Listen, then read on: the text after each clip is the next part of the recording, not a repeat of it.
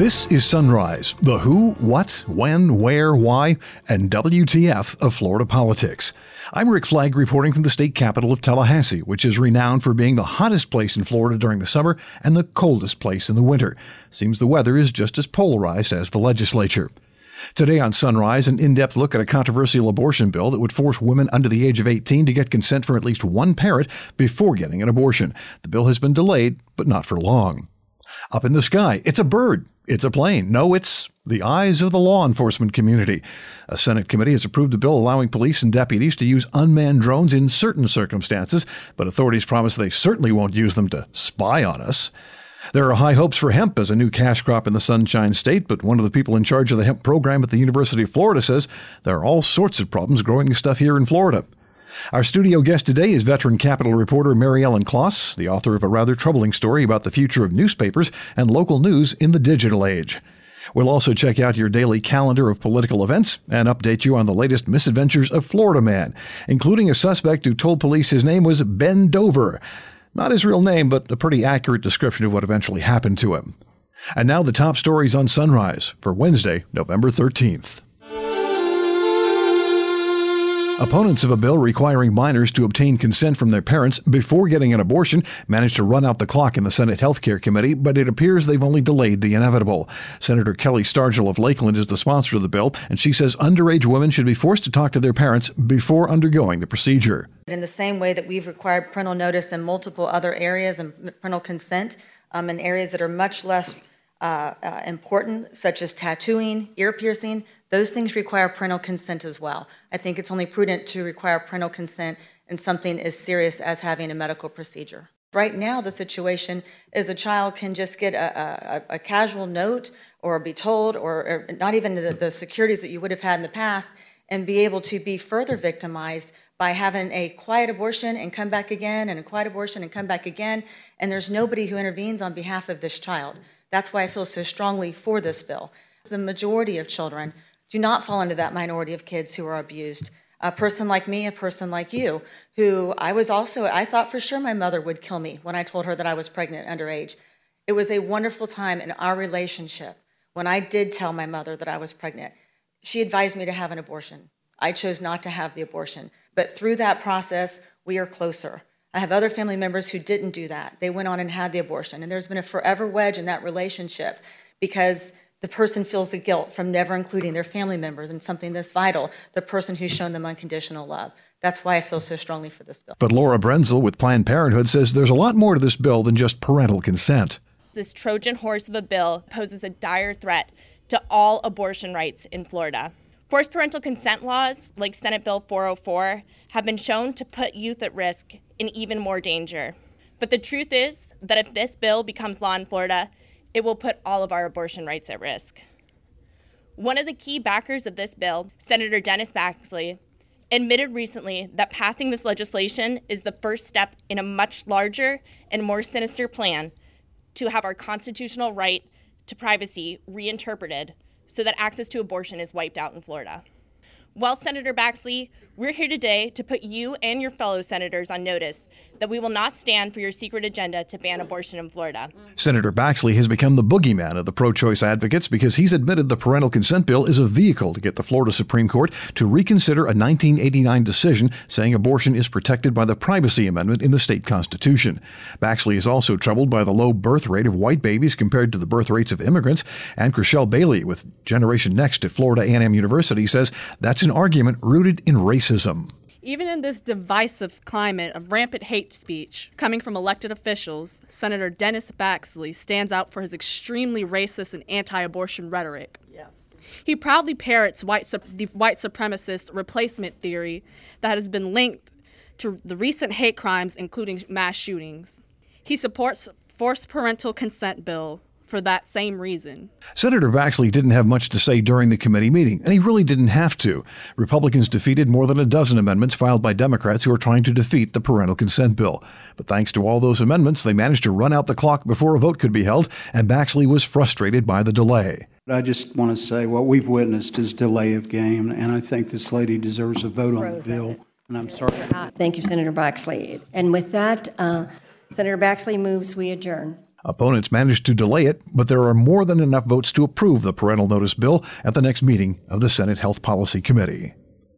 A bill that would allow law enforcement in Florida to use drones for crowd control clears its first committee in the state Senate.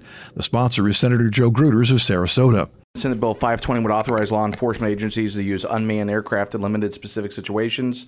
The bill adds greater specificity and limitations on these authorized uses. It does not amend, alter, or limit any constitutional privacy protections. Specifically, the bill authorizes law enforcement agencies to use drones to assist the agency in crowd control where the crowd consists of 50 or more people, assist the agency with traffic management, except that the agency may not use the drone to gather evidence to enforce traffic infractions, and to facilitate evidence collection at a crime scene or traffic crash scene. Gruters' drone bill soared out of the Criminal Justice Committee with a unanimous vote, but it's not a sure thing. The same committee approved his bill during the last legislative session, but it crashed and burned in the all powerful Rules Committee. A dozen sheriff's offices and 32 police departments in Florida already have drones. State agriculture officials are pushing for the production of hemp as Florida's next big cash crop, but it's not going to be easy.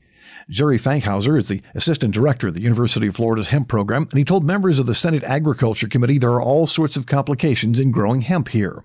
I can tell you with much confidence that industrial hemp can grow in the state of Florida, and it can also struggle and die in the state of Florida. That's my take home message. If you look at the adaptability of the Chinese cultivars, the fiber in the dual purpose grain fiber, you'll see some really what we would consider approaching optimum growth. Um, looking at the European varieties, uh, similar type varieties uh, in terms of fiber and dual purpose, but these varieties, uh, generally speaking, struggled under a tropical environment or near tropical environment.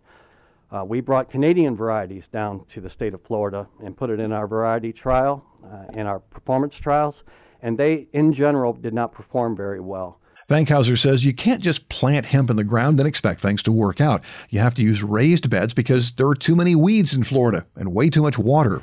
Um, at our Alachua uh, County location near the town of Hague, we had eight inches of rain the first two weeks of July, and we had a really acceptable looking performance trial with grain and fiber varieties. We lost the vast majority of that in five to six days. And so the, the general term that we've used for years is hemp does not tolerate wet feet.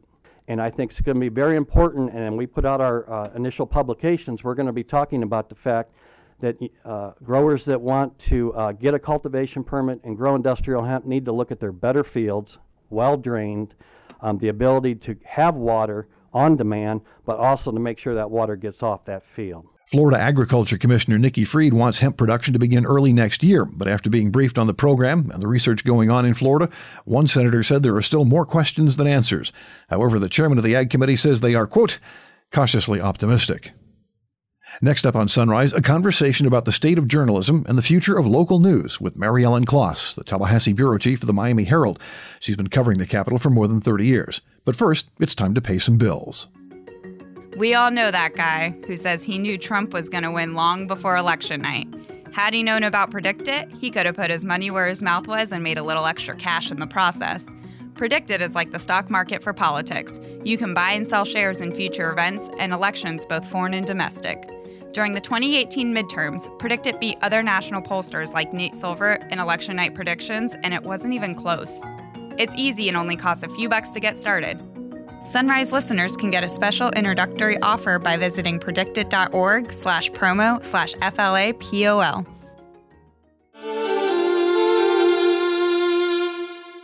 Next up on Sunrise, a conversation with Mary Ellen Klas. She is the bureau chief of the Miami Herald here in Tallahassee. One is one of the veteran members of the Tallahassee Press Corps. And recently had the chance to get away from the zoo, spend nine months up at Harvard as a Nieman Fellow, and taking a look at our industry in general and some of the th- things going on. And what she found is not exactly thrilling. Welcome to the show, Mary Ellen. You're, I'm glad to be here. Thank you. So, getting that Nieman scholarship gave you a chance to look at the, I don't want to, what's the term, the strange underbelly of journalism. and what you found is rather disturbing. Well, what I looked at was the decline in local journalism. Um, I have been a reporter in Tallahassee for 30 years. I've covered, um, you know, I've worked for a couple of different organizations. And as our industry has evolved and the internet has become a, a presence of, um, our local journalism's changed. And um, essentially this wonderful thing called the internet, you know, brought us immediacy, convenience, um, and reach, but it also meant the demise and the death of the business model on which traditional newspapers relied. And as of yet, no one has fi- figured out a way to make the, the new model work. Am there, I correct on that? No, in fact, I'm I'm you know I'm pretty pessimistic about the future. I don't think newspapers, legacy newspapers, are going to survive because I don't think that they have a model that's working. Now there there's there's a possibility that things could evolve, um, and we can talk about that, but um, at this point, we're not there. Okay. And what has it's all been the internet, right? It's the explosion of information. Suddenly you get it for free. So why pay for a newspaper? Right, right. And newspapers, you know, initially thought we should give away our content for free. People are going to read read us. And you know, the the industry started to change as uh, the consolidation of newspapers happened as early as the 80s, long before the internet. Right. Um, we weren't perceiving that the, you know, television had an impact. Um, people's uh, reading behavior changed, and and you know the in, the industry is to be faulted, I think, for not identifying how what readers wanted, and so newspapers started consolidating, and um, then when the internet came, it just exacerbated the problems that that we weren't really paying attention to. And the, the biggest impact in reading your story is on local news, local government, that the sort of thing that we all sort of took for granted when we were growing up as, as we journalists out there. Right, right. What is happening on the local front? Well, I think that is something that's under un, um, not paid enough attention to. I mean, everybody underreported. underreported, right? You know, I think we hear a lot about what's happening with the decline in newspapers, but what we don't see is the impact it's having on um, the loss of, of, local coverage and, and what that's doing to decision making. And I, you know, I, I you actually I, came to the conclusion it's costing us money. It, it means budgets right. get bigger faster. It's salaries go unchecked. Right. Uh, there are all sorts of ramifications. Yeah, I think it's having an effect on democracy. I mean, as simple as that. Um, there isn't a lot of research that looks at what happens when local local journalism dies. And I I spent my years sort of being an evangelist at Harvard by talking to all the professors in, at the Kennedy School, professors at the law school, professors in the business school, and trying to encourage them to do the kind of research into behavior that that's needed. Because, for example, the the the report you cited, there is a report that came out of Notre Dame and the University of Illinois, and they were finance professors, and they wanted to see what's a good way to measure what happens to government um, and how you know, what are some ways that impact government? So they decided, well, let's look at their, the news diet in a community and how much how much attention is paid to uh, uh, elected officials. Well, when they found communities that had an absence of journalists checking the city council or the school board, they found a direct correlation in the cost of government. So that when watchdog reporting declined, they actually saw that bond debt went up, salaries went up. And just think about that. That's because people weren't asking questions. Nobody was paying attention. They knew they could get away with it. Yeah, yeah. And you know that that's kind of um, some of the the I think empirical things that that we can connect with, but we also have kind of our gut instinct, right, about what happens when people aren't watching. Yeah. Because um, we know what we would do if people weren't watching. yeah, you know, and and journalists have traditionally been the ones that were, you know, we sort of felt there there is an obligation to do the um, checking on government because these are elected officials. These are people that. Um, you know, the public has sort of a, a, a, right to know what they're doing, and journalists kind of took it on themselves as a, an obligation to not only just check them, but to provi- provide information. So when you don't have local journalists writing stories about what your city commission is doing, the bad stuff that they're doing and what they, what they think they're getting away with, you also don't have them telling the stuff about when they get it right. And so that that dearth of information feeds into people's distrust of government. It also feeds into their fear that things are being controlled by others they don't agree with. Do you also see a corollary there with the, the rise of what I'd call third party in reporters or journalists. They they come into here, they act like journalists. They they try. Well, let's take Erwin Jackson here in Tallahassee, for example. Mm-hmm. He's holding city officials accountable for a lot of things they do, which is a very important thing that newspapers used to do, journalists used to do. Right. But at the same time, he has an agenda. He has an axe to grind. So it's not like you have someone who is starting out from an impartial stance. Yeah, yeah, and and you know those people get a lot more agency than they would in in normal. There there would be somebody that would be checking Erwin Jackson's claims just as much as they were checking the people he's he's critical of. Um, you know, I think what happens is there's manipulation and manipulation of of what pe- the information people get. People don't understand and don't have time to evaluate the source. Um, and so the the other thing that has is a, has a huge impact, and I think this is especially critical in an election year is is social media and where people are getting their information. We already know that the Russians created uh, websites that look like fake news organizations. You know, with these with classic uh, traditional newspaper names like the Courier and the Denver the Denver Courier, and that was the the place where they put the conspiracy theories about. Uh, uh, Hillary Yeah. Clinton, and people started believing it and circulating it and and putting it, you know, giving it the kind of uh, oxygen that made it p- seem real. Um, that is exactly how things get um, out of kilter, and that th- those are the when you don't have um, a solid, trustworthy local news media there's there's room now to fill the gap with with fake with these fake news organizations and you know i think it, it as time goes by the absence of of having local news reporters also means that people don't have any interaction with them they don't know what to expect And you have no idea who to trust, who is a legitimate source and who is just a provocateur. exactly exactly Where do you see the future? I mean, is there a future for journalism now? Yes, I mean journalism's not going to go away, but what we do do need is some opportunity for, um, you know, we need to get stable. We need to stabilize where we are. I think um, the legacy news organizations that are based on a for-profit model um, are are struggling. I mean, it is the thing that I that alarmed me more than anything is that when I spent a lot of time looking at the financials of the major media companies less, left in this country, with the exception of the big ones that are doing very well, the you know the New York Times, the Washington Post, the Wall Street Journal to some degree, um, it's it's very evident to me um, that it is falling faster than anyone gives it credit for. So every quarter, you'll see that there's yet another. Um, scary statistic coming out of the, you know my company, the McCla- McClatchy Company, owns the Miami Herald and 30 papers around the country.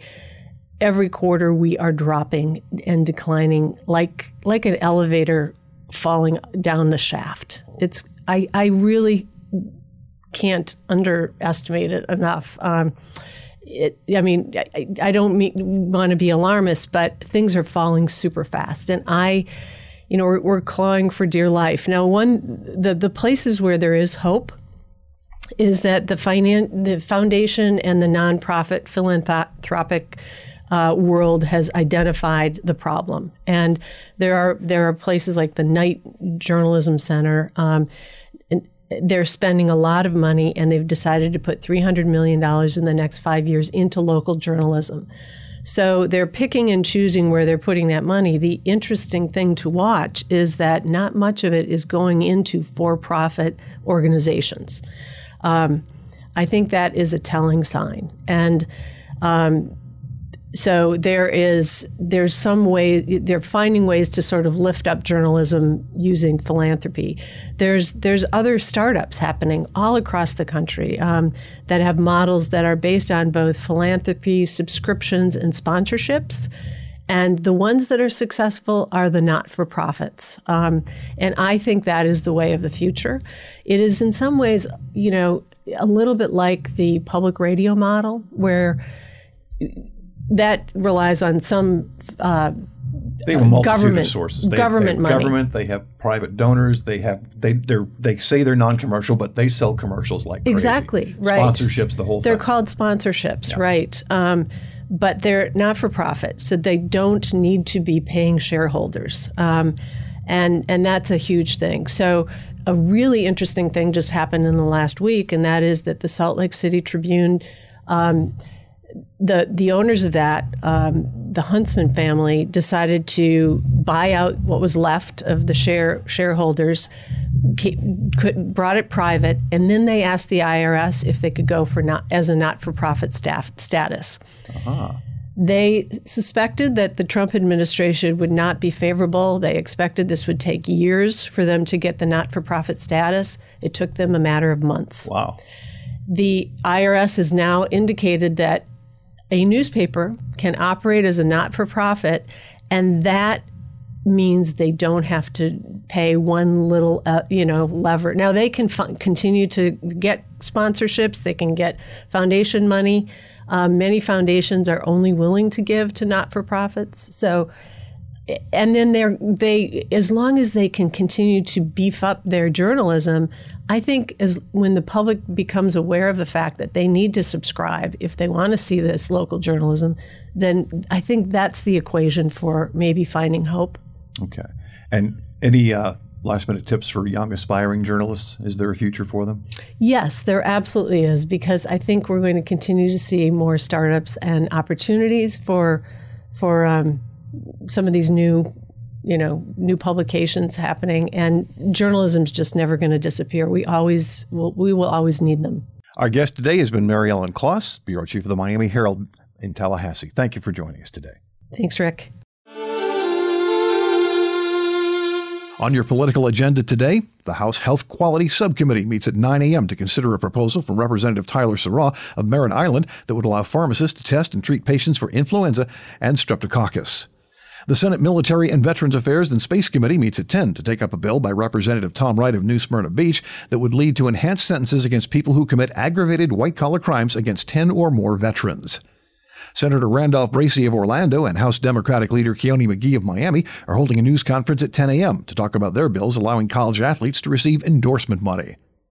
Senator Janet Cruz of Tampa and Representative Nicholas Duran of Miami are holding a news conference at 12:15 to discuss legislation that would cap patient copayments at $100 a month for insulin supplies.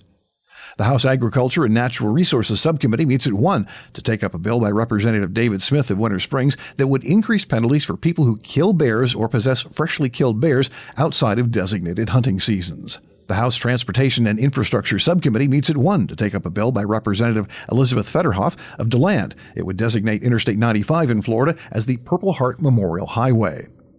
The House Workforce Development and Tourism Subcommittee is holding a panel discussion at 3:30 about automation and artificial intelligence. At this point, you can insert your favorite artificial intelligence slash politician joke. The Senate Environment and Natural Resources Committee will receive a presentation at 4 p.m. about recommendations from the state's Blue Green Algae Task Force, which was created to help address problems with toxic algae in waterways in South Florida. And the Enterprise Florida Board of Directors, which is chaired by the governor, meets at 9 a.m. in West Palm Beach. And time once again for the continuing adventures of Florida Man.